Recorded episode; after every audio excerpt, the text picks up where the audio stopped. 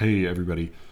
I recently appeared on the uh, on uh, Matt Wall's podcast, um, the I Hate Matt Wall podcast. If you already truly hate Matt Wall, uh, you might want to skip it. But I will just say that I had COVID. I had just woken up from a nap. I was completely unprepared, and he was so hospitable, so sweet, and so uh, thoroughly embarrassingly prepared. Like he had in my book, he had a dozen post-it notes. He had done like deep research and got a bunch of stuff out of me. I was sort of surprised by. It was a lot of fun. It's always enjoyable for me not to be in charge and just to answer questions. So if you think you might enjoy, I I I, I was surprised by how just fun and easy a conversation it was. We talked about submissions to magazines. We talked about my own personal criteria for when I submit and when I don't. Uh, we talked about uh, publishing. Was, there's, there's like a, a, tiny bit of material you you might have heard if you've listened to Sleeve Rickets, but mostly not. Uh, then we also talked about Dan Kois's long, delicious essay on Rod McKuen. Uh, that is, I'll, I'll, put links in the show notes. He, he broke it into two parts, but that is on the Matt Wall podcast. And now uh, let's get to today's painstakingly outlined and immaculately structured episode. In graduate school, Brian and I ran a reading series together for a little while. And at some point, he went to the school or some, I, I guess it was some institutional source, but he, he managed to get us a little bit of funding. And so we used to walk around promoting the the reading you know on monday nights right beforehand we we walk around town handing out flyers and uh, so we were getting ready to do that and he was explaining to me how this money worked and that we needed to basically we had to uh, file for reimbursement. And so he was explaining that, that you know anytime we bought anything for that we were going to use for the reading whether that be refreshments or paper for flyers or even tape or you know how staples anything that we used for the reading series or promotion of the reading series itself, all we had to do was get a receipt and then we could file it with the, the, the school and they would reimburse us up to, you know, whatever amount. So I was not very good at keeping up with this kind of stuff, but he was he was drilling it into my head. You know, this is the, always ask for a receipt. This is the important thing. Just don't forget. And we we I remember we walked into I think it was just like a convenience store because we we we run out of uh, tape to, to put up some flyers. And I went up to the, the counter and I, handed the guy some, the tape and, and he, he rang me up and I paid him with a card. And he said, Hey, you want a receipt? And I said, No, don't worry about it. And then Brian said, Yes, no, yes, do worry. But didn't you listen to anything I just said? The whole point was you have to get a receipt. And then we went later. we, we hung up some hung up some flyers and went to to get some refreshments for the for the show. And then I, I said, I, I understand what you're saying. I got it all. I, have digested it, fully understood it. Don't worry. I'm, I'm converted now. I'm going to be responsible. I know how to handle the, the, the responsibility of running this series with institutional funding. And the guy at the counter uh, asked me if I wanted a receipt, and I said, "No, don't worry about it," because I just I'm just not very good at this. And so that's what's in my head right now as I do probably another dumb financial thing there is a phenomenon in any kind of episodic endeavor right? Like I, I, I would think about this like watching tv series as a kid there would often be for like sitcoms in particular there'd be like a, a, a hundredth episode special or you know often they would hit whatever the mark had to be for syndication but you know they would they would hit these these um, milestones 100 episodes 200 episodes and they would make a big to do out of it often they would do the everybody's least favorite thing which was run a clips show of of things that had already we'd already seen from other episodes and they'd kind of string it together with some flimsy framing device. The thing about these milestones is that they they of course they don't matter at all if you are just somebody who watches the show. Because all you care about is whatever that you know if you if it's a show you actually listen to and actually enjoy then all you care about is, is getting that week's installment. You just care about getting the hour or whatever of entertainment that you came there for and that's that's what you want. You don't really want a fanfare and it doesn't really matter to you what the number of the episode is if you even pay attention to that. All of which is to say the only people it actually matters to are the people putting out the program. Now, this is not an important episode number. I think this is the 81st episode, which I guess is nine squared, but otherwise, that's not significant. What is significant, though, is that this week, Alice put out the 200th episode of Poetry Says. She's been doing the show for six years, six, I think six years. Uh, she's put out 200 episodes, which is just an insane quantity, uh, particularly considering that she does both like like half of those are solo episodes and then half are are interviews and she does most of her interviews in person this is something she's been doing totally on her own. It's it's actually a good episode. Instead of making some big to do out of it she just went to the park and rambled for uh, half an hour. And she does she actually does kind of a lovely job. She talks a little bit about making the show but then she mostly hems and haws about she's, how she's not going to offer any advice. And then she offers a bunch of advice. And most of it's pretty good. But along the way she says that she has been asked a number of times why she doesn't try to make money with her podcast, or, or at least, you know, get some reimbursement, really, is what she, you know, what, what the question would be. And she said she sort of has a principle that she doesn't want to do that. She thinks that money messes this up. I obviously completely disagree. I think she's a total fool. Uh, I've, I've continually tried to give her money and she has refused. But I found uh, I found a chink in her armor. So she she suggested to her listeners that if they would like to contribute to the show, she asks only if it's something that is you know they can offer relatively pain-free. She asks that instead they make a donation to the Elizabeth Morgan House, which is I'm going to read it off the website because it's fucking news to me. It's run by the Aboriginal Women's Service, Inc. It says, We provide refuge accommodation and specialist family violence services to Aboriginal women and their children. Our support also extends to parents of Aboriginal children as well as partners and ex partners of Aboriginal children. They're in Fairfield, Victoria, which I think is a suburb of Melbourne. Uh, when you go on the website, you I'll, I'll, put a link to their donation page uh, in the show notes.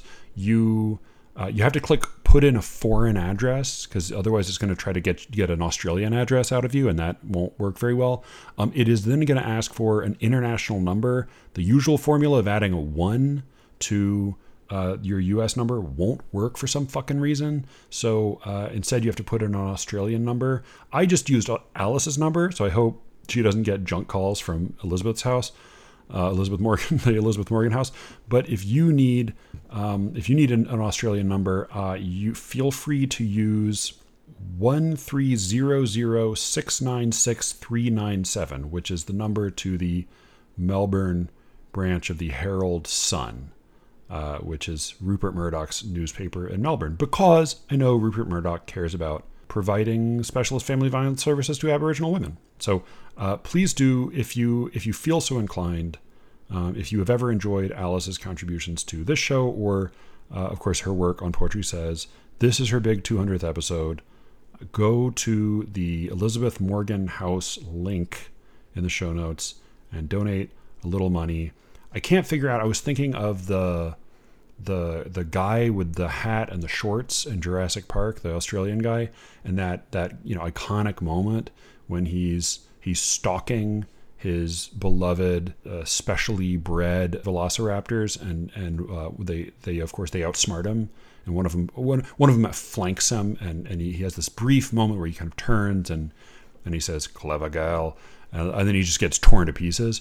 Uh, and I was thinking about that because it occurred to me that I can't tell whether Alice outsmarted herself into creating an opportunity for me to give her money indirectly or if she just straightforwardly outsmarted me and tricked me into giving her money or giving money to Elizabeth Morgan House because of course uh, that's where it's going. So um, in either case, Alice is indeed a clever girl and uh, don't worry, I am using the Bechdel approved Steven Spielberg feminist loophole for calling a grown woman a girl, which is perfectly all right as long as you are also comparing her to a velociraptor. So, congratulations to Alice. and let's get on with the fucking show. This one doesn't have Alice on it. It would be really appropriate if this one did have Alice on it, uh, but it does. It's totally fucking unrelated. So, Elizabeth Morgan House. Uh, I will not pretend I, I, I uh, vetted this place. Alice vetted it. If it is actually a Ponzi scheme, please blame Alice. Clever girl.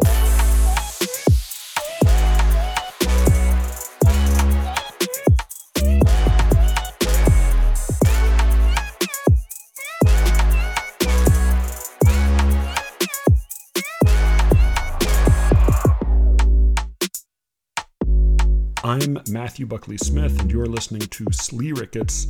Thank you all for listening. Thank you, especially to anybody who has taken a moment sometime this week and just recommended the show to a friend. It that's that's truly how almost everybody ends up hearing about this. I oh fuck, I've got to read this fucking email. I got the best email uh, because somebody did a really really good job of this. Let me find it on here. Yes. Okay, so so I got this note from Aaron Irwin, who I think is a musician in New York City. Um, and he said, I am a somewhat new listener to your podcast, but I've gone back and listened to many of your older episodes and really love the podcast and the work you do. I found it through Alice's podcast, which I also really love. He wrote me later to say he uh, he realized how many times he used the word love in this email, and it uh, he was slightly mortified. But don't be mortified, Aaron. We believe in love on this podcast. FYI, he goes on. I met Alice through an online poetry class with Josh Mehigan, which I freaking loved. Um, which is that is supposed to be good. I think that I think that just finished. Uh, I think that just wrapped up. Um, but uh, it is supposed to be good. So do take another class with Joshua Mehigan. You may meet someone like Alice or someone like Aaron. Anyways, getting back to Aaron's note, he says, I continue to go back and re listen to the difficulty episodes as they really resonate for me. In fact, I happened to get to see Carl Phillips get, give a reading last night in Brooklyn, where I live, and I mentioned the Slee Ricketts podcast to him and the discussion of his interview with Geoffrey Hill. He did not know Slee Ricketts, which I was disappointed in. yes, yes, yes, Aaron. Yes, that is the correct response. However, he did say it was a great name for a podcast and had a little follow up anecdote regarding his interview. So this is in the difficulty episode. Uh, we talked about and read a little bit from a Paris Review interview that Carl Phillips had done with Geoffrey Hill, and um, we just talked about sort of the uh, he gave a, a, a I think a a charming portrait of Geoffrey Hill as a as as a man at home and not just uh, a, a famous and intimidating poet. But he has a, he has this anecdote. Uh, so Carl mentioned that he was quite nervous in giving the interview due to the topic. But, and the topic was, um, at least for the part of the episode, the, the part of the interview we read or, or could read, it was about the difficulty of Hill's poetry. So Carl mentioned that he was quite nervous in giving the interview due to the topic, but during the second night of discussion, Geoffrey got really drunk and walked into his own closet thinking it was the bathroom. after this incident, the nerves and pressure subsided. It was it was like the it was like the the the the first thirty seconds of uh, of the first episode of Succession, but then not the next 15 seconds later where he where he actually pees on the carpet. It was just just that just the, the initial moment. I love that image of Geoffrey Hill being so drunk that he just briefly opens the wrong door and turns into his own closet. Uh, I thought it was a funny little story that you might like to know and, ex- and an excuse for me to write and tell you how much I really enjoy your podcast. Thanks for the hard work. Th- thank you, Aaron. This is this is excellent. I you you you've earned my uh, my respect, my thanks. If you are, this is the new standard, by the way. If you're going to mention the podcast to a friend, please be sure to mention it to someone who has won the uh, the Lambda Literary Award, the Samuel French Morse, and the Kingsley Tufts Poetry Award. That is nothing less, nothing less than that uh, will be will be uh, acceptable. And uh, Carl Phillips, we gotta we gotta we now we gotta get you on. So thank you so much, Aaron. Uh, I'm gonna uh, decide put your email into the Secret Show thing. I'll give you a, a free month because you you you you deserve it for for spreading the good fucking news. Um, I wanted to quickly see if there were any other crucial emails. I did get some more particularly about some recent Secret Show stuff. I had a couple, I think, kind of juicy Secret Show episodes um, that were uh, people seemed to respond to. They were solo, and I've been. That's kind of that's where a lot of the solo stuff has been going lately. Uh, and I will have some more gossipy stuff coming up there soon. If you like Slee Ricketts and you would like to hear more, please do go to sleericketts.substack.com and just enter your email address. That's all you have to do.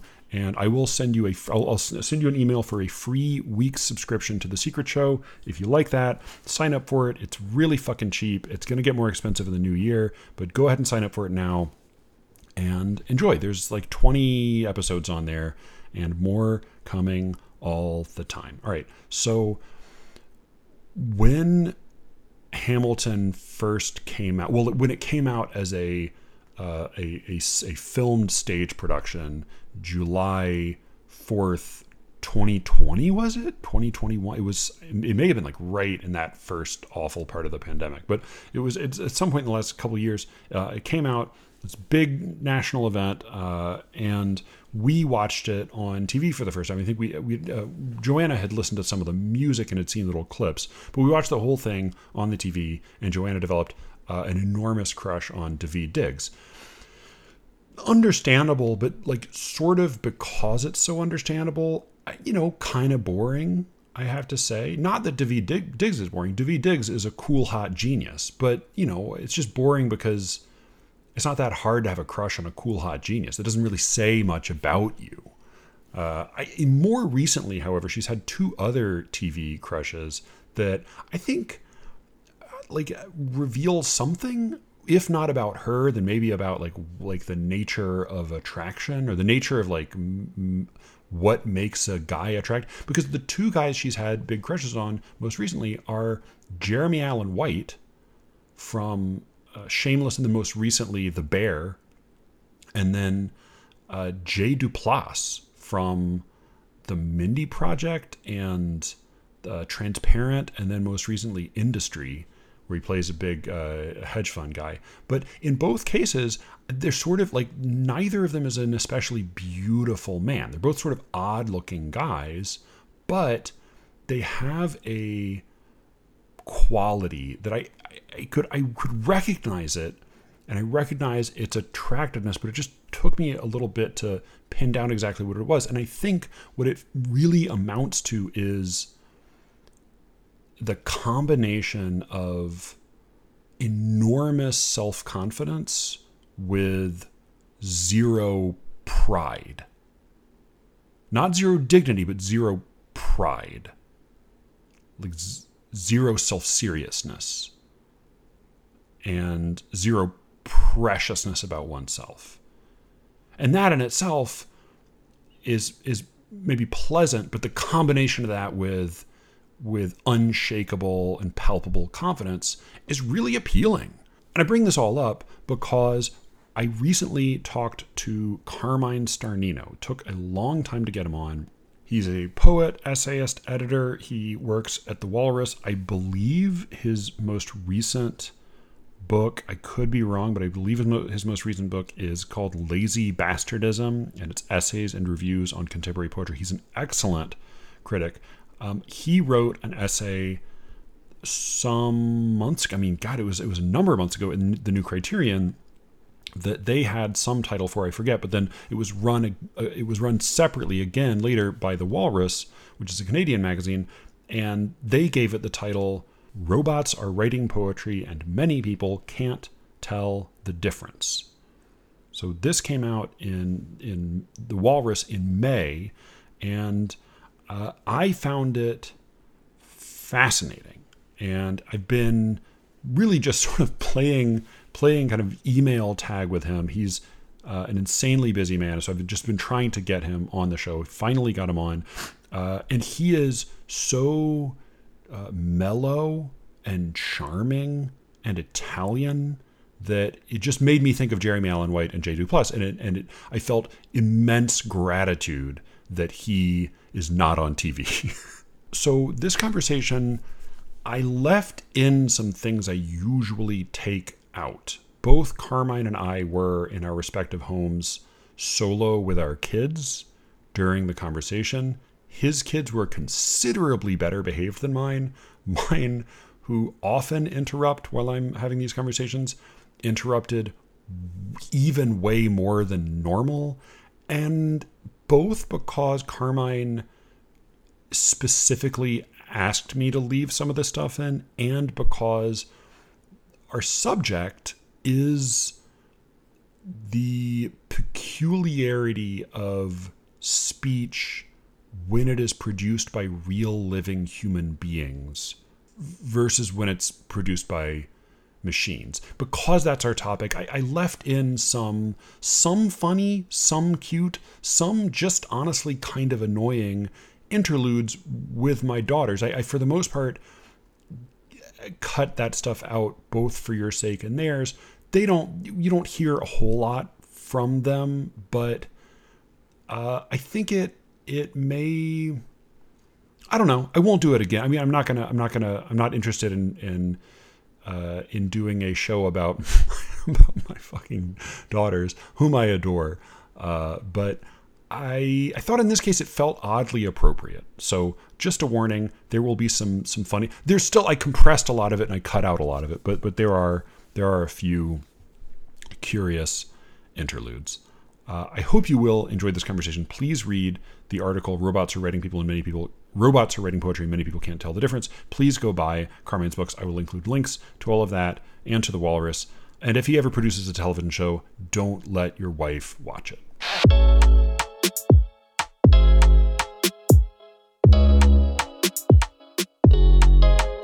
It began with like me following stories about yeah this form of artificial intelligence called natural language generation. And so these are sophisticated algorithms language generation models, as they're dubbed, that mimic how we write. And so I noticed that every time there was a breakthrough um, in which the machine was said to draw on vastly more data uh, to write even more believably, a poem was often offered up as a boast, a proof of concept, as it were. Yeah. This machine is so good, it can write poetry. And invariably, the poem was shitty. I mean, it, it, it, was incoherent, it was confused, it was jumbled, and yet people were dazzled that the algorithm yeah. could generate such garbage. And I thought, this is interesting. So I began to look at the phenomenon of computer generated verse, which of which there are countless examples. And some of those examples were better than others, uh, by which I mean the language was superficially more compelling. Than um, other examples. Um, but by and large, I found the poetry completely unimpressive. And um, an impressive because I it was just language debased into these randomized words. Yeah. And yet, again, so many were impressed. And I found this interesting. So here's this revolutionary, paradigm shifting technology being used to produce, we're told, plays, novels, film scripts. But when it came to poetry, all it could produce was pastiche, endless streams of it. Um, and so I, I thought it would be interesting to write about why that might be the case, as I saw it. Um, and and then I began to realize as I was sort of as I started to read about it and and and actually talk to sort of AI um, engineers about it, one of which I play poker with. Um, uh, I, I, found out later. I mean, I, not that I. You, I knew found I out that you play poker. Or, yeah. Well, no, no, no. He, I realized that part of what he did was was work on the, these kinds of algorithms, and, and so I realized that as much as AI can teach us about the extent to which human creativity can be replicated. We know it can write songs. We know it can sculpt. We know it can paint. That poetry may be useful in teaching us about the limits of these hmm. algorithms. And so, no matter how powerful the alg- algorithm, to my mind, I came to the conclusion that it would never be able to independently arrange words in ways that express love, rapture, hate, grief, and it would never do so with any kind of artistry. And, and it's a conviction, I think, based on my sense of how these engines work, these language generating algorithms work. Basically, you you feed it tens of thousands of poems, and the algorithm reverse engineers the style and content of those poems into what it understands to be a working model of a poem. And and the poem is simply a, a statistical expression of all the data it has trained on. Yeah. So when you ask it to write a poem, it assembles the parts willy nilly in a version of what it has learned a poem looks like. And so, and this is what makes it astonishing because it actually knows that the word dog is close to paw. It knows that sky is likely to follow blue, and draws on those connections to make to make it to, to write its lines. But it has no idea what a dog is. It has no idea what a paw is. It has no it has no idea what a sky is. It's, Yeah. it's never seen the color blue, or if it has, it doesn't know what it is. It doesn't know it's writing a poem. It doesn't even know what writing is. Um, it's just it is an equation that you've asked it to sort of solve, and and then it it, it spits out this output. And I'm sympathetic. Like it, I, you know, we all have different understandings and appreciations for various things, and I understand that people may admire, even love the poems that this kind of artificial intelligence writes and and there's no reason they shouldn't admire it or love it or celebrate it. I mean, you know, and I brought in the example of Christian Bök, who's actually a friend of mine, and you know, he he for him, uh, you know, these kinds of algorithmically authored poems are, you know, um, are the next step in our evolution, Yeah. both as as artists and as humans. But I think we should be clear that w- what people are appreciating isn't poetry, but a kind of algorithmic parlor trick, and um, and I think what and and and what ins- what really triggered the essay was that so many people were gulled into believing that what they were, what they were seeing was some kind of of of consciousness or sentience Yeah. and and and and that's what ultimately I felt that, that that's what ultimately sort of pushed me to see to see if I could put all of this into you know into words. Yeah and then the New Criterion published it and and and uh, the Walrus where I work as an editor re- reprinted it. Yeah, and and the I can't remember when it because I read it in the New Criterion, and I know that this uh, this happens all the time with, with online magazines where the, the titles of pieces change, but the the title at least in the Walrus uh, online is robots are writing poetry and many people can't tell the difference. I know you know writer, writers don't always pick their titles, but I thought that was in a way a a telling title because yeah yeah it suggests initially that the headline is robots are writing poetry, but the real headline is people can't tell the difference. that's right that's right Right? Like it's That's not right. really about what robots are capable of, it's about what distinctions we're making. Right. You know, I mean, the New Criterion picked a very different um, headline, and you're right. Writers don't don't Yeah. have a say in this, and the New Criterion saw the piece as a kind of expression of personhood, and and it was poetry and personhood was, I think, the title. Because of how we do things at the Walrus, we we we went for the jugular right away. Um, Sure. And and I I can understand why the. I mean, I had no. Even though I work at. I mean, even though I work at the Walrus, I had no. Uh, I didn't intervene in that uh, Sure. headline. That was done by the uh, by the web by the web, web team. Um, but I think that headline did sort of did reflect something that I was trying to get at in the essay, because the this idea of writers being sort of like outwitted into sort of loving this stuff as an expression of some sort of like you know um, uh, computer artistry, you know some sort of like ge- genuine artistry. The term for it is is the Eliza effect. And I mean, Eliza Doolittle, and then there was a, a computer program called Eliza specifically. Do you want to say a word about what that? Well, I mean, this date, yeah, it dates back to like the 1960s when this MIT scientist, what was his name, uh, Joseph uh, Weizenbaum, developed ELIZA, which is the the first, the world's was a, I'm not sure if it was the world's first chat box, but it was a first chat, one of the earliest chat bots, and it was this chat bot was pretty basic, very primitive. It was sort of hardwired um, to, to to to spit out various sort of responses based on certain prompts. And and Weizenbaum was sort of really shocked by how easily users were taken in by the bot, how easily they Yeah. believed that there was a person behind it. And I, I and I include an example in the essay of his secretary asking him to leave the room and close the door because she wanted to be alone with Eliza. Yeah. And so what it was one of his colleagues who coined the term Eliza effect, and and she defined it as human complicity in a digital fantasy Yeah. and I think I quoted that in the essay too. And the idea there is that we want to believe in the creative powers of AI so badly that we will look past any evidence to the contrary. Well, and this Why is, this is so, I don't know. Why this is so, I don't know. Well, and, this- and this is where there was one there was one funny little moment that I, it was a slight ambiguity that I thought also sort of got toward the the core of the question. And um, you talk about the Turing test, which famously is uh, obviously was not called the Turing test by Alan Turing, who invented it, but he, he called it the imitation game. But the the idea was that the uh, a significant test for machine intelligence would be indistinguishability from human intelligence in conversation. Right.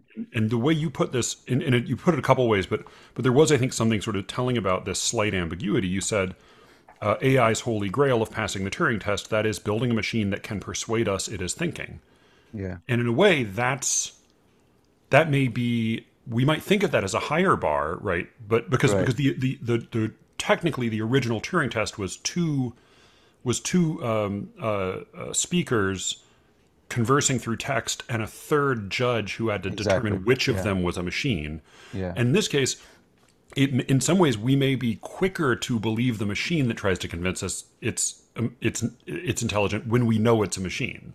Right. Because in a way, it testifies to maybe it testifies again to our own brilliance. Maybe it also says something about like the Eliza effect. In a way, reminded me of something I see, and I imagine you've seen with small children. Of course, like human children are brilliant and funny, and and any parent has pulled little nuggets of wonderful things that his child has said and and kind of you know identified these these little moments of discovery or mistakes you know the title of this fucking podcast is an example of this.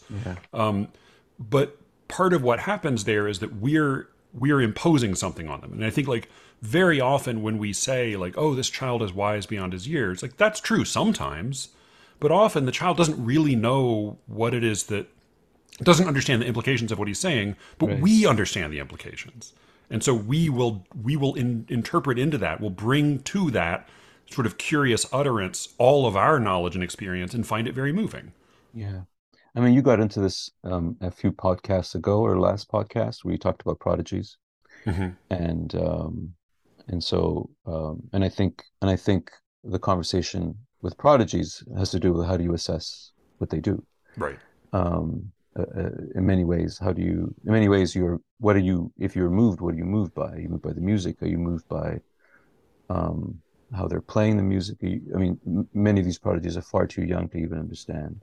You know, the Yeah. grief or or confusion or the you know the pain that that has gone into making that music and so there is this need to I, I feel there is this need to read into what we're being given and seeing something in it that isn't there uh, and i and and when it comes to computer generated verse this happens all the time and it keeps happening even when we know better and so i quoted what I thought was a pretty particularly interesting line from the book "You Are Not a Gadget" by by the tech critic um, uh, Jaron Lanier. Lan, Mhm. Lanier, Lanier, Linear, I think. Well, at least yeah. Americans say linear. yeah, Lanier, and he says that the the Turing test cuts both ways because for hmm. for AI to ace the test, a human has to fail it. Yeah. which I thought was really interesting. And I and I, let me quickly say you're right. Like the Turing test is now what it started off at is off as is no longer what it is now. It is now Right. sort of a kind of placeholder for this fear or anxiety about what about the threshold being crossed if we can't distinguish something a computer has created as as being sort of computer generated or human. But what I arrived at is the idea that what that if most readers readers can't distinguish AI generated poetry from human written works, that only means that our expectations for human written work are lower now. Yeah.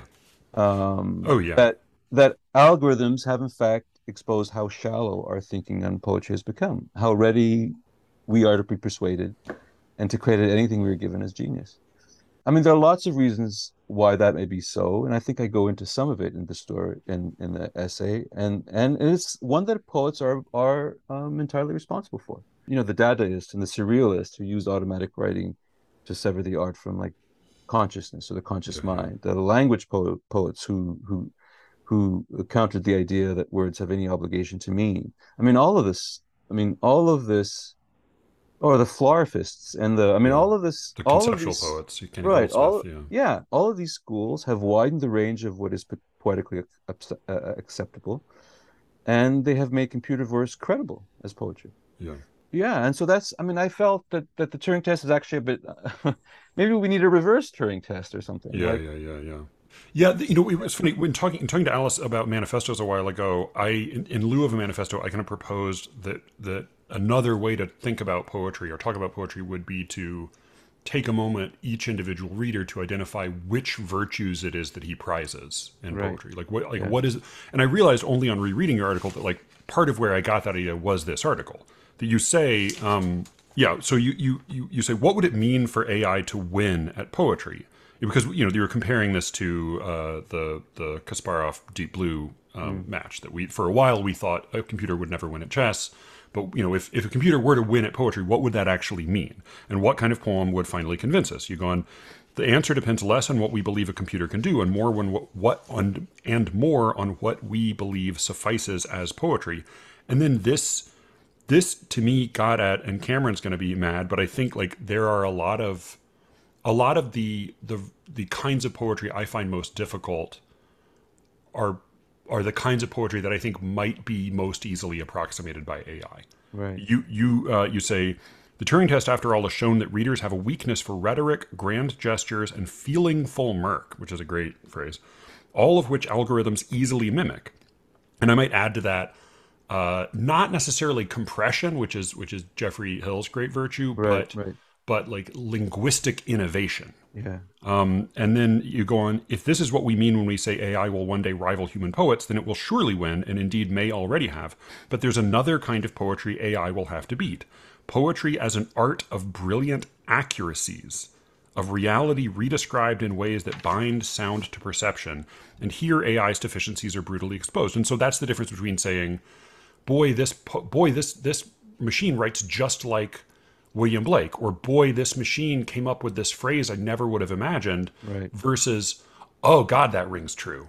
Oh, that's just what it's like when somebody breaks up with you. That's just what it like what it's like when you realize you're getting old, or you're, you lose your hair, or your kid grows up. You know, like those moments of recognition that we have, as you say, the, the art of brilliant accuracy. It's, or you know even in physical descriptions um, and you give a, a, a few examples uh, you said it will need to be able to match Les Murray's depiction of beans as minute green dolphins at suck, or Peter Van Toorn's realization that flying dragonflies have a great rattle of rice in their wings, or Elizabeth Bishop's noting of fish's coarse white flesh packed in like feathers, or how for Seamus Heaney love was like a tinsmith's scoop sunk past its gleam in the meal bin.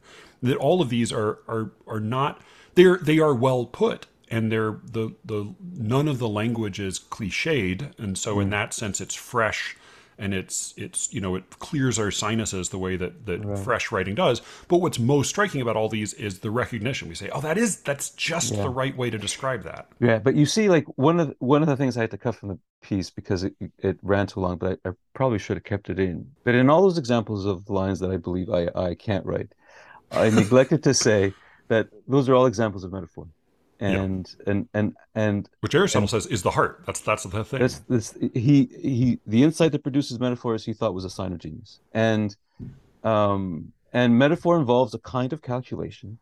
It- I mean, from my from from my sort of amateur sort of uh, experience of of of you know of um, you know of, of these algorithms in these in these sort of language models. I mean, and you know, I spent a year sort of reading all this stuff, but it's a kind a kind of calculation impossible for algorithms because it because they need to see a point. They would need to see a point of similarity between two unlike points or two unlike ideas or two unlike sort of uh, observations. And that is an act of intuition. It's an act of imagination.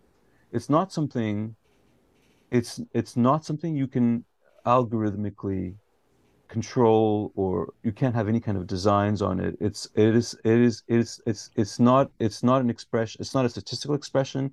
It's not a, a it's not a, a probabilistic sort of like idea. It's it's something seen something else that's seen and a connection made between the two. I mean the irony is that the the the phrase we use for what allows ai to do what it does you know neural nets is not something ai could have ever come up with on its own. I mean here's where christian bök is interesting because like for him the fact that people really like this stuff means that privileging our creativity as a human gift makes no sense because for him it's obvious computers can do exactly the same thing Mhm.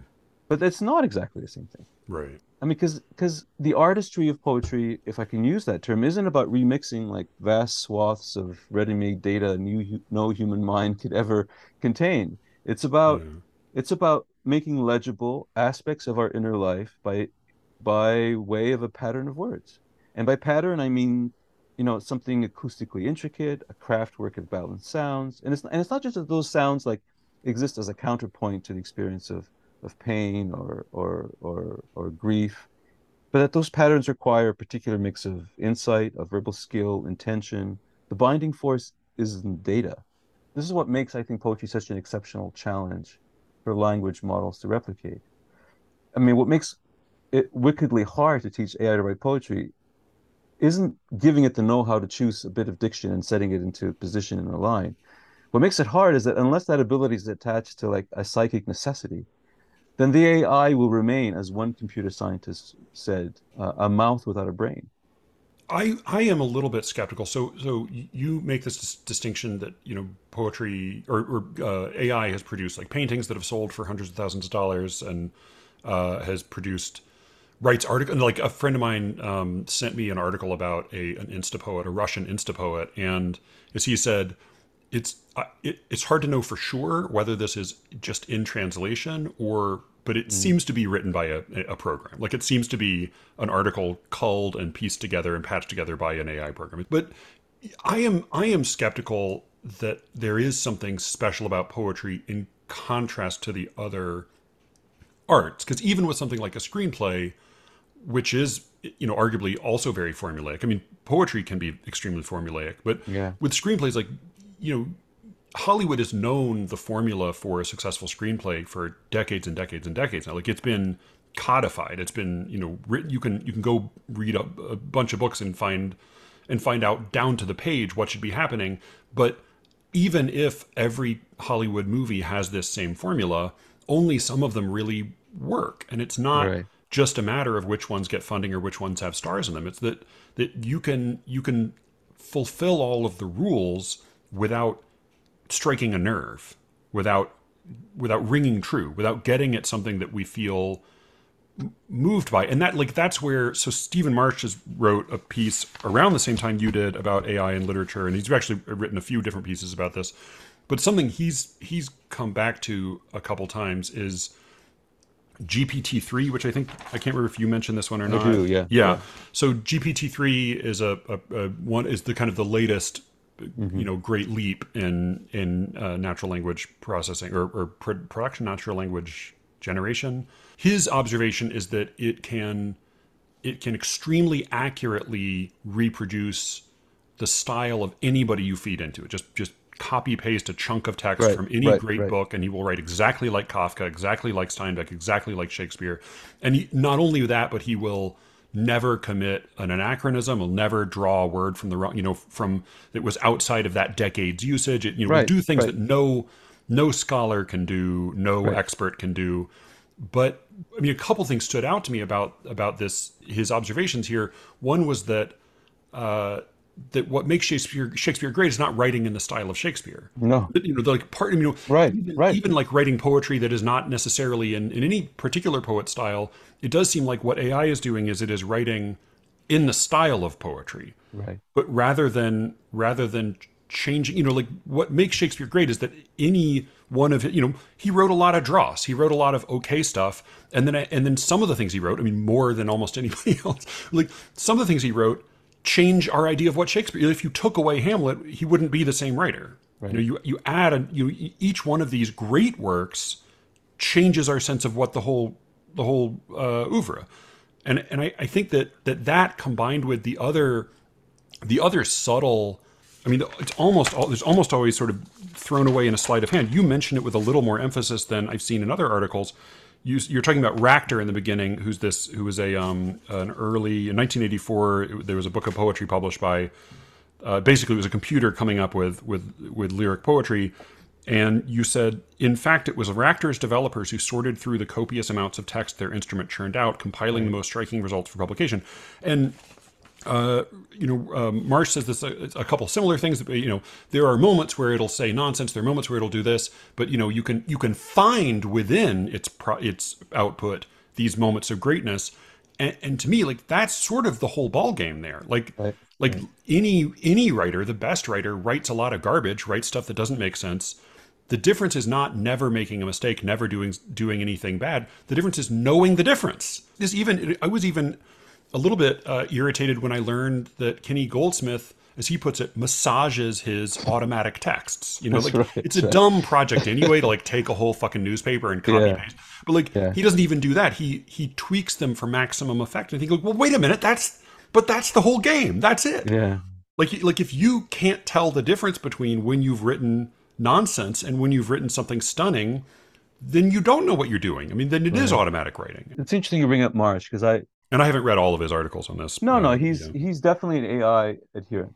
Um, he's a he's a believer, and um, and I and I feel I feel with I mean he's extremely smart journalist. He's you know we we publish him at the Walrus. I'm a, I'm a big fan of his stuff, but I do feel when he writes about AI, I you know I, I feel that he has I, I feel it's an example of the Eliza effect in in on display and my sense of it when he starts celebrating what these algorithms can do can do is is or not my sense of it what I remind myself is that you know algorithms live recursively. Like how how it acts depends on what has already occurred. So it anticipates only what it already knows. So um and so he's right. Like he he's right when he argues that ai can chart like our vast expressive range it can track it it can replicate it and it can give it back to us in ways that we may not at first recognize um, as computer generated. But it would always lag behind us, behind us because it needs us to get there first. And um, and as long as that's the case ai will not win when it comes to poetry. It may not win when it comes to novels. I mean i can't speak when it when it comes to sort of painting and songs like it's not my field. Yeah, yeah. um and so i you know that our, my piece didn't really get into that. And i um but um but as as as as long as that recursive effect is exists then there's just no way. There's just no way that that um that i mean in you know it was interesting for you to bring up chess in the in uh, the last podcast. Again i'm not sure if i missed one but and Yeah, with Brian, I talked about that. yeah, and so you were talking about these chess engines and how they've overtaken human players, and that is clear. I mean, Yeah. that is verifiable. But something similar has not happened with, in, in my mind, has not happened with writing. These language engines have not overtaken uh, their human counterparts, and part of that reason I feel has to has everything to do with with the the the sense that uh, what we're looking at when we look at GPT three is controlled experiments and triviality. Like it's just it's just language being given to us, or remixed, repackaged, um, you know, maybe trawled from you know from you know whatever reaches of the internet GPT three has read and Yeah. and tracked, but none of it is is you know as an is is an expression of of GPT three can't judge the relative weight of diction. It doesn't know how synonyms it doesn't understand that synonyms carry different connotations. It, it, it doesn't understand that some words come with different historical baggage. Like, it doesn't understand any of that. But I mean, but, but Yeah. couldn't you? I mean, you, it wouldn't be that hard though to like to weight, say, certain like either slurs or words that have, as you said, like a strong historical connotation, or or to like link Latinate words the way you link paw and dog. Like that. That seems programmable, at least theoretically, right? Or you could re- even like in reading text, it could observe that there's certain words you only see in the company of other words, right? I mean, that that seems that part seems learnable, even if it's never going to understand. And it is you learnable. And, and I mean, I think to, to the extent that it is learnable, you, you are seeing um, AI writing sports stories and you are seeing AI writing, you know, uh, university papers.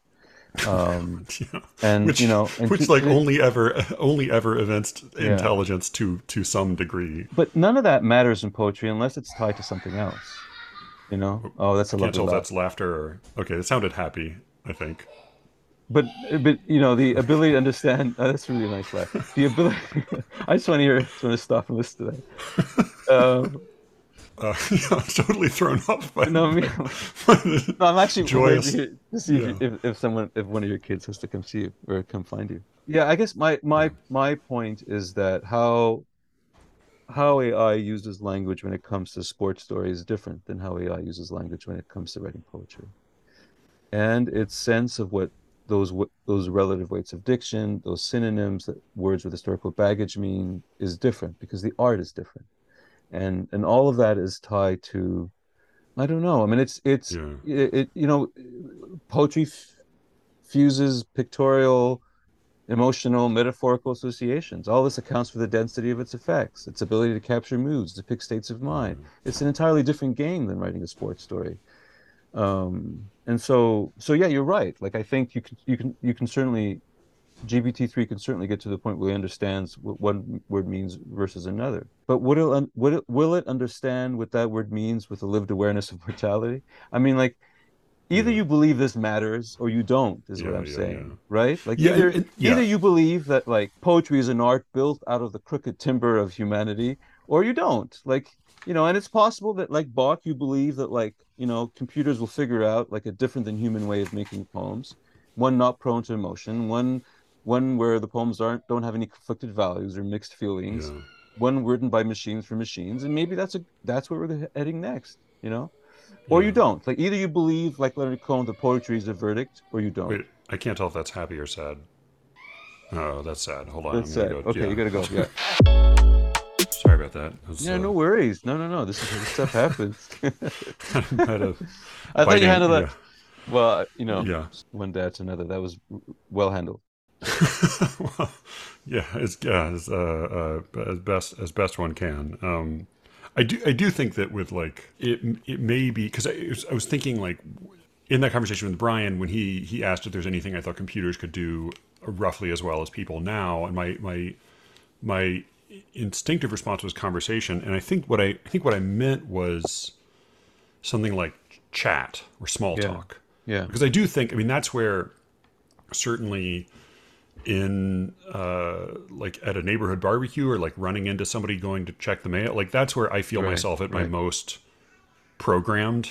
Yeah. Like, like you know where I'm I'm I'm running my own extremely simple algorithm to come up with what to say. And that's that's a place where I think that that you know an Eliza probably does about as well as I do when I go to like I went to the school concert and I see a few parents there and whatever I say to them is probably not much better than what Eliza would say um, and I think that I think that it may really be that you're right that that uh, it, that Christian Bök and and Stephen Marche and the programmers are surely right that there are certain virtues that computers can excel at in language. right There's certain things that they can probably just do better than us, and it's no contest. And they will. They'll keep Yeah. doing better than us, right? But then, but to believe that poetry is part of that is to believe that poetry is just another output. That you Yeah. fiddle with the compositional rules to achieve that goal. That's why Racter is like welcome news for like Bök because it, in his Yeah. mind, it rendered inspiration irrelevant. Now, like either you believe that poetry's effects can be counterfeited by a process that has zero musical faculties, or you or you don't. Like I don't, and I don't. Like I I Yeah. I mean, this isn't to say that real enough won't be good enough for a lot of readers. But, it is, but it is to say that writing poetry believably is not writing poetry. Yeah, well, I mean, mean, it, I mean, it also tells you that like poetry has become a a bullshit art. I mean, poetry has become a play. Like you pick up And most. we have we have helped make it that bullshit art. yeah, yeah, yeah. I mean, you pick up most poetry magazines, and even even good poetry magazines, it's it's pretty unusual to find something that strikes any kind of nerve. Right. I mean, and and, you know- and and and one of one of Bök's mo- most one of I mean one of his most cutting statements is is when he says that many of these the computer generated verse is no worse than anything you will find Yeah. in, in a literary magazine. And he is right. Yes, He he's is totally right right, about on that. that he's totally right about that. But that's where I think like there are again there are like there are certain virtues that it will that it that it that it will be able to master, and I think there are people for whom those are the chief virtues of poetry. And I think you know even like the you I, the note I wrote in the margin um, toward the end of your article when I was reading rereading this morning was uh, the Library of Babel. You know that another Borges story, but you know the Library of Babel at this point both like both metaphorically and literally exists online. Somebody's you know wrote a program to create it where basically it is every possible configuration of letters on a page, and of course only a only a human intelligence will be able to identify which of those combinations would be appealing to a human. And so in that sense, I think insofar as experimental or experiment is a is a branch of poetic writing, that's some you know po- computers will be able to out generate out randomly generate us. And the problem is that even with the existing programs, uh, it takes a human to say, "Oh, that was a really good one." Right. like this page eh, this didn't work so well. But like but this was a really great you know and that that part of writing poetry which is coming up with weird shit and then plucking out the better examples of it that's something you know computers don't seem able to pluck the good examples yet. Well, no, because but I mean, that like- generation of that generation of random weird exciting inventive new language that's something that i think is that we're going to have less and less of a monopoly on i, don't mean, think i don't yeah. think it will but, but again i think like the it's it's a question of like if accuracy is a virtue you prize i don't see you know that that's what you know you make a big point that, that that's not where you see robots coming close and you know not a virtue i i named in my list was poignancy and you know Yeah, to some yeah. extent that is an effect of a, a kind of existential accuracy Right. as you said that um, how do you confer the knowledge of mortality like if, if it, it would take a computer not only understanding the concept of death but being aware that it will die right. in order Right. for it to touch on what poems touch on when we get that chill from them Right. Yeah. I mean, I mean, the problem isn't that AI lacks the brains to write poetry well. yeah The problem is also that it lacks the brains to care.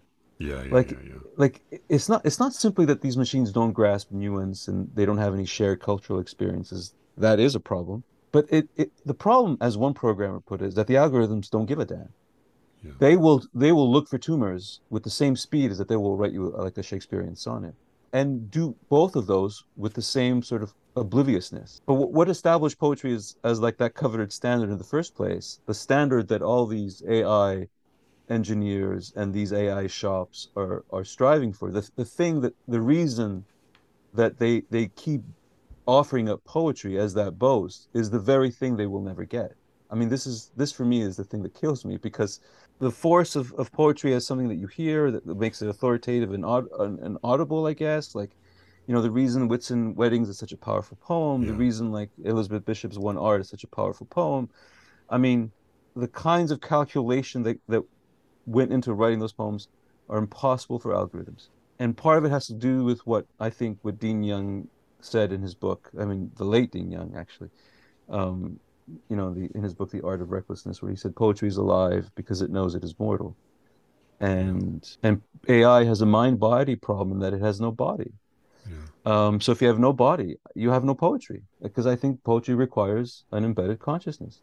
The, there's the it's the um I think of the the uh, Edna St. Vincent Millay poem Elegy where she says once the ivory box is broken uh I can't remember the fucking line but she but the the point is that that the, of all of the of all of the qualities that the beloved possesses the voice is irreplaceable. And it's it's in that case it's it's because it's married to this physical form. Right. it's not just words you can remember. It's not just an idea. It's not just an association. It has to do with being embodied. I don't but i don't i think i think calculation is maybe the wrong word for that right? Right, right. because that is i mean that is what i mean all right so so in chess the the virtue that people thought computers would never replicate was intuition Right. and it and maybe they haven't but they can overcome it with brute force calculations but the- Exactly. the yeah. difference is again, I guess that because chess is a is competitive and is zero sum, it it is possible to make it's it's possible for the computer to tell the difference between a good choice and a bad choice finally. Right. Whereas with a with a poem, it's not. What's going on, baby? You want to come quickly say hi? But I, I want you. Oh, she's so cute. This is, this is Ellie. Hi. This is Carmine. I, I hope you keep this in the podcast. Hi. Hi. Were you watching something? No, No. Were you playing? no, Were you playing with your sister? no, Were you listening to your father? no. What, what do what do we what do we need? What do you need? You need to get tucked in. No, I want you to help with brush teeth. Brush teeth. Mm-hmm. Okay, I'm gonna quickly Of brush course, teeth. yeah, yeah, yeah. Yep. Go All for right, it. all right, I'll be right back. Whew, sorry. No worries. I, I do hope you keep some of this. I'm serious. I think it'd be great for Yeah. people to know what you go through a little bit.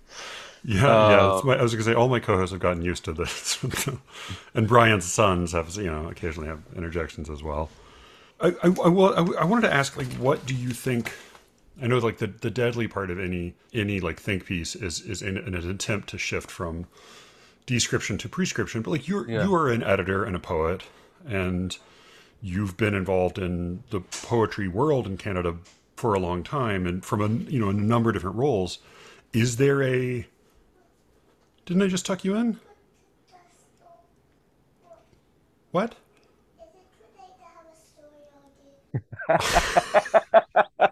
Read her my essay.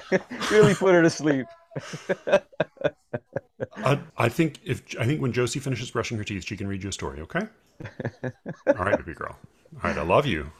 Shut the door, please. She is too cute. Oh man, she knows Um, it too. She's yeah. Uh, but yeah, like, is there if if like yeah. part of? So I was thinking of like you know the um, and there's lots of political baggage to this. At least over here, this the Sokal experiment, um, or or hoax, or you know stunt, whatever you want to call it, and then Sokal squared, which is on your and like whatever you want to say about any of the politics or whatever. Like the the thesis of those stunts was that was that if you could take a a piece of silliness in in paper form and get it published in some in some journal. Oh, okay, but let me say- yeah. Sorry, Right. go ahead. No, quickly. I don't think AI is a stunt. And so Oh yeah, oh yeah, yeah. yeah, No, no, no. Yeah, yeah, yeah. I think I think the technology is very real and Yeah. um, and its achievements uh, just as real. To- no, to- um, yeah. Yeah. That's certainly that's certainly true. Yeah. In th- in this specific case, I guess like whether or not anyone wants to take like quickly, Alan Sokal used a basically used a an, a, a an AI engine decades ago to Right. generate a, a piece of I mean not not even coherent uh, uh, pseudo academic writing, and then got it published in a respectable academic journal, and then there were a number of academics more recently who who did a much bigger version of this and there are plenty of people who've made lots of objections and I don't want to take all that on but the theory at least of those of those hoaxes was that if it were possible to get a piece of self-consciously silly writing published in a serious journal then you're demonstrating something about the fraudulence of that journal. And insofar as that theory at least has some validity to it if that's a if that's a meaningful theory or strategy i would say that we're already there as far as ai and poetry. Like mm-hmm. it would i don't know if anybody has submitted i mean i'm sure at this point somebody submitted ai poetry to magazines and i don't think based on the quality of most poetry magazines that there would be any meaningful way to tell the difference or, or make a distinction. And and i think like if that is a way to discredit a line of publication. I think we're already there. Right. is there anything we should setting aside you know like the the possibilities that ai has in its future and what maybe there'll be maybe someone will build a a biological machine that has self-awareness and does eventually decay and has a, a realizes that it will decay. And at that point all bets are off. Like if a if, if a robot can say memento mori and mean it you know maybe it will write real poetry you know at that point. right. uh, but setting aside any attempt to predict what's going to happen with AI, like, are there any lessons we should try to draw Yeah, from from yes. what this says about us, about our writing? You know, I think so, and I think ultimately what the what writing this essay brought to meant to me was that it it brought our current era, eh, literary era, into sharper focus. And well, on one hand, I I I, I did find I do I did and do find something unsettling about the willingness to make that exists among some poets to make our our authorship optional, to render ourselves irrelevant, right? And there is, I was a bit surprised, and I guess I'm naive on this front, to find a very rich scholarly tradition devoted to what one academic called the inhuman artifice of computer generated writing. Did anything goes attitude that that has made all this possible.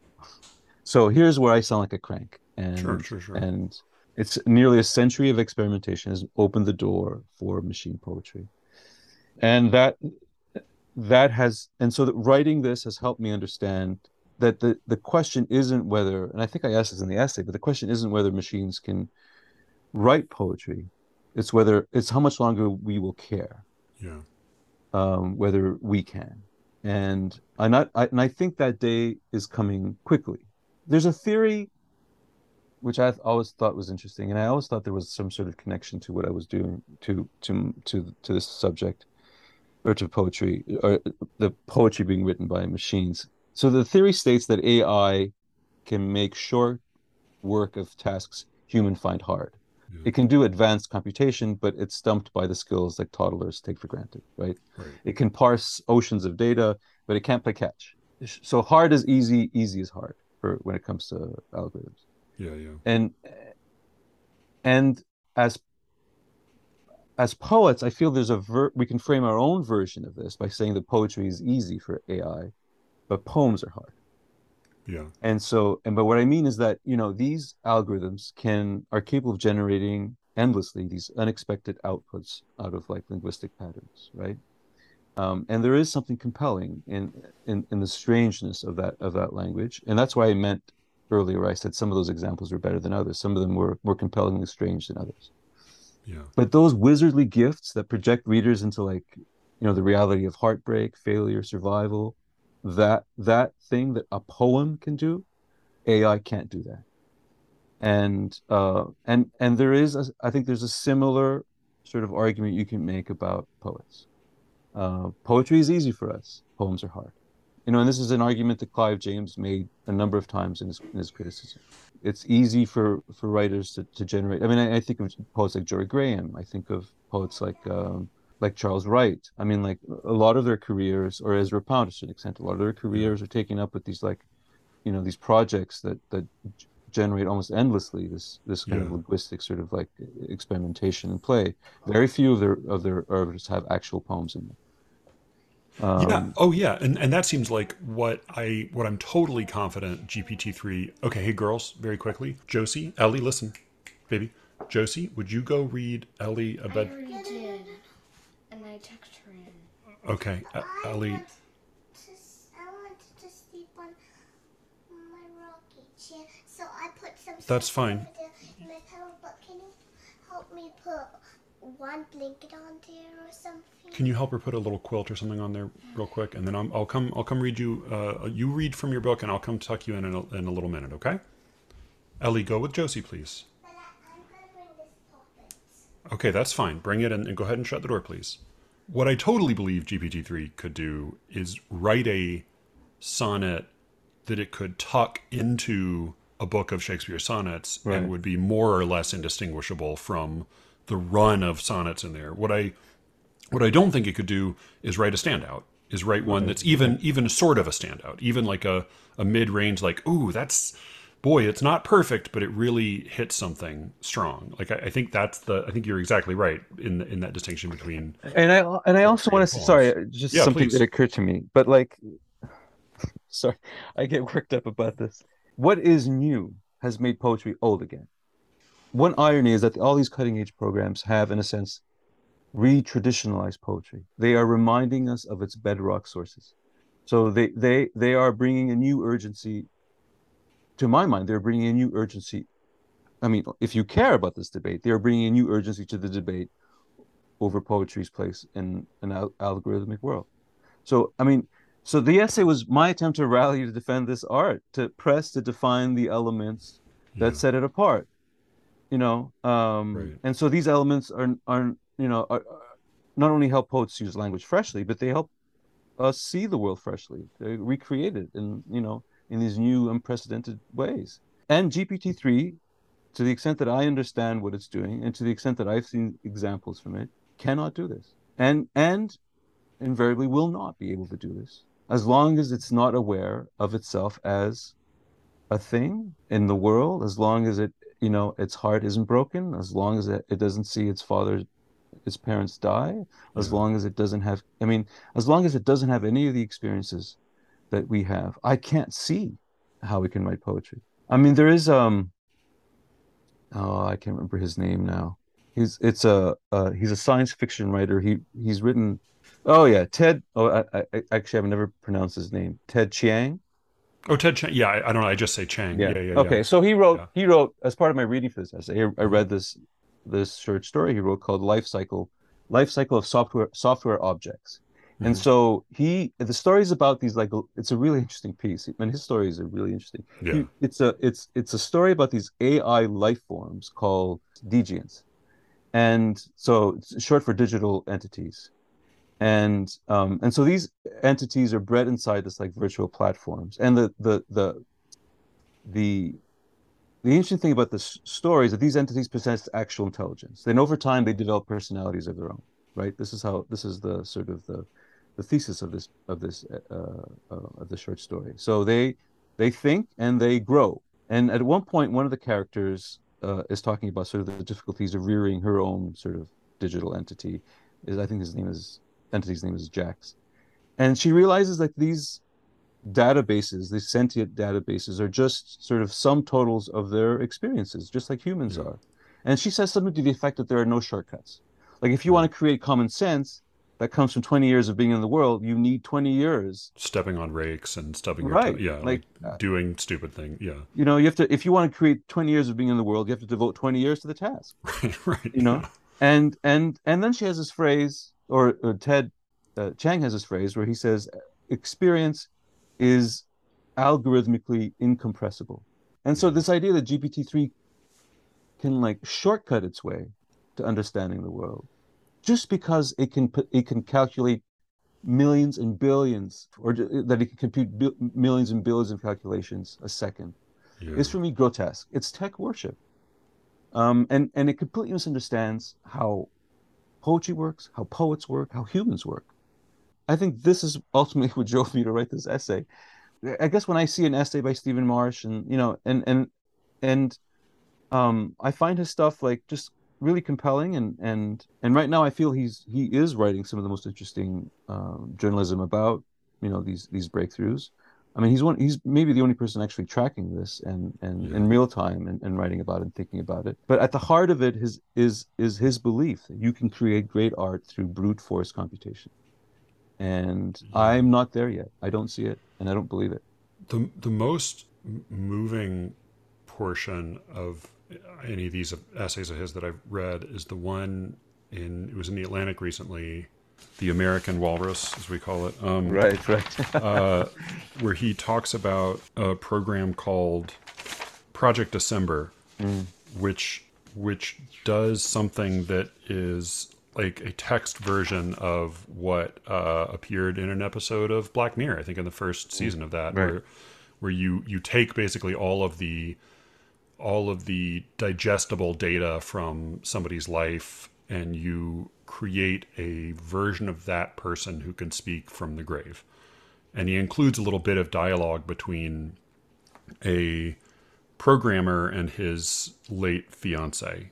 And it's and it's I, I found it heartbreaking, but it's not because the language is exceptional in any particular way. It seems like it's it's a it's about an average level Right. generator of like believable human small talk where she like the first thing she says is huh which is like very human and credible but also not that hard to teach a computer to do but what but what's moving about it is that he's there and he knew Jessica and like Right. he imbues that conversation with his own with all of his own lived experience that, that that's they say that it may not be intelligent but it feels like the first machine that has a soul and maybe that's true but to the extent to which it's true it's the it's the programmer's soul it's Right, like it's- he he brought it to it It's you know? it is it's just a hyper realistic Eliza. It's Yeah. it's it's just a better with uh, version. with personal history right, Right, with his with right. his you know which uh But the, the extent Yeah. that the, the extent that that Stephen like like Marche won't come clean on that is where I dr- is is the extent where I where is where I can't I can't travel with him on the way on this. There's there's all there's the part of his pieces where he he see he sort of understands the sort of the the consequences and extent of what's happening. Um, he describes the technology. Um, he's clearly sort of jazzed by it. Um, he clearly understands sort of where things are headed and yet and and and that's I'm there with him. But then there's always a point in the piece where he sort of he's he sees he's taken up by the revolutionary glamour of what he's of what he's describing, and I, I can't travel that way with him. I mean, I can't travel all that way with him. I th- this and this is like a totally not rational, not especially externally valid response, but I find myself inevitably in these essays feeling like a writerly human chauvinism. I don't know if you Yeah. experience this. Like Yeah. that part of me is like, come on, Stephen, like you're one of us. Like, how can you not like on some level do, do you you know do you not feel like a, an urge to reject this, an urge to to say like say it ain't so. I mean, I don't know. I mean, again, like that's not a very good argument, but I I can't help but feel that in any one of these essays I read. But any he, and I think he would probably say that we're just holding on to old ideas, uh, as Mhm. Bök hol- uh, uh, has has said again and again, and that this is the future.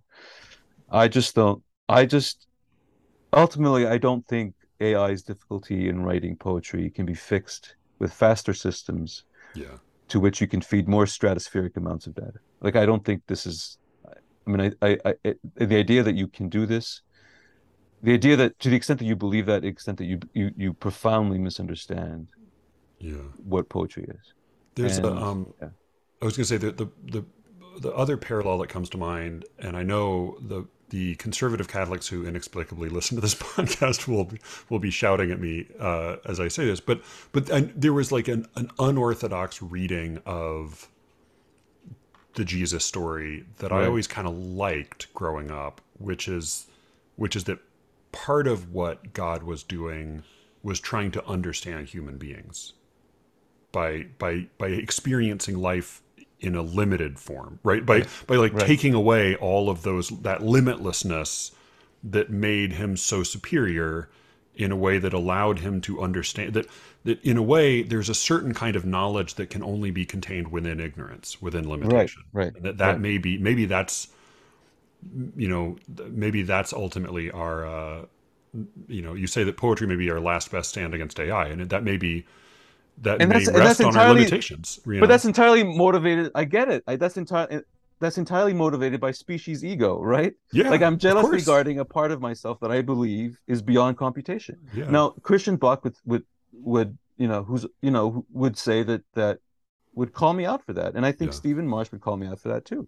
But but the one thing I want to say, I think maybe maybe the last thing I want to say on this is, um, and and my piece doesn't go to get into this, but I thought I began thinking about it after I submitted it. Is that it's worth it's it's worth asking the question of who benefits.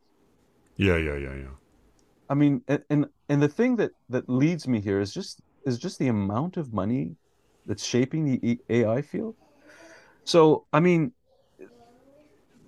the this the poetry generation is like a business proposition, yeah and so you know they these these uh, language engines are are being used to improve search results, uh, translation, Yeah. document su- summarization, grammarly which is which which creeps me out i right? don't know if you know Um, those, those programs that help you yeah yeah and so like i they're they're designed ultimately to sort of serve the dominant interests right and Yeah. so um and so it, it's worth discussing like what is the endpoint for all this language generation like what is the is it is it is it about producing a beautiful sonnet? Or i mean or is it about improving customer service inquiries? Like eh, you know? Um, and I, I I tend to think that it's it's it's the latter. Like I tend to think that that what we're admiring here are algorithms that are going to be redeployed in very commercially relevant ways yeah yeah, um, to produce uh, uh, copy and search results tailored to specific consumers.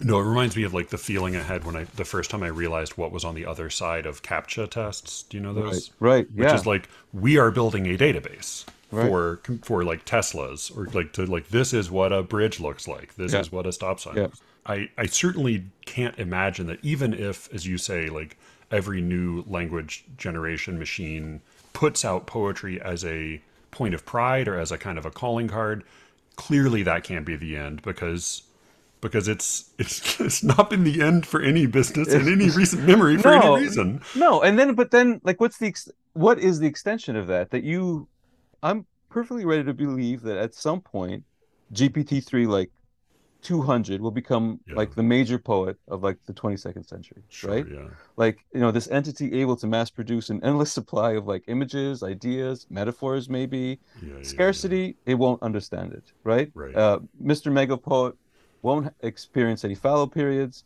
It's never going to fall into silence. Don't like a sonnet, it can bang out another and another Right, yeah. and another, you know? It's never Uh, going to write Mr. Flood's party though. no, I mean, wave after wave of heroic couplets, epic Yeah, poems, yeah, yeah. sonnets. I mean, like you know, um, and and maybe this is what we're headed for.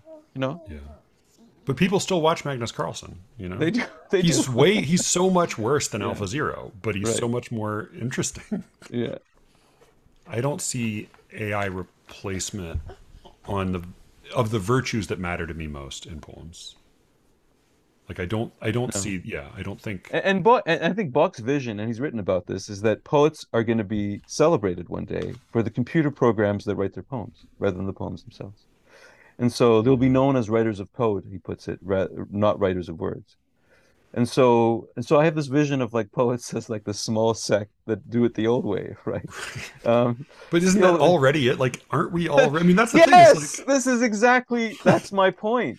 That that when that we are already there in a way, and and and this this is what my essay, you know, in its humble way, like brought me to realize that that Yeah. that that future is already here.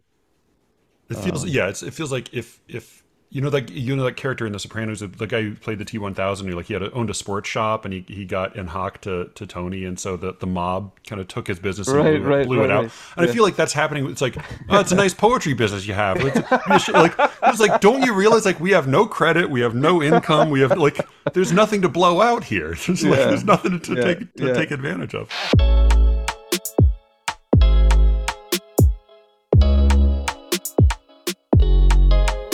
That was this week's show. You can find Carmine uh, at, on Twitter at C Starnino. Oh no, this thing says dirty words. That makes me think his most recent book is actually something called Dirty Words. I'll look it up. Go to the show notes. I'll have links to his books, or at least some, he's got so many fucking books. I'll have links to some of his books and a bunch of his other stuff. Go look Carmine up. He's super smart and funny, and he's a very good writer. And if you ever have the chance to be edited by him, I highly, highly recommend it. Uh, you can find me, as always, uh, not on fucking Twitter, but on. but you can email me at sleerickets at gmail.com. Uh, and with any luck, I will be speaking to you again very soon. Until then.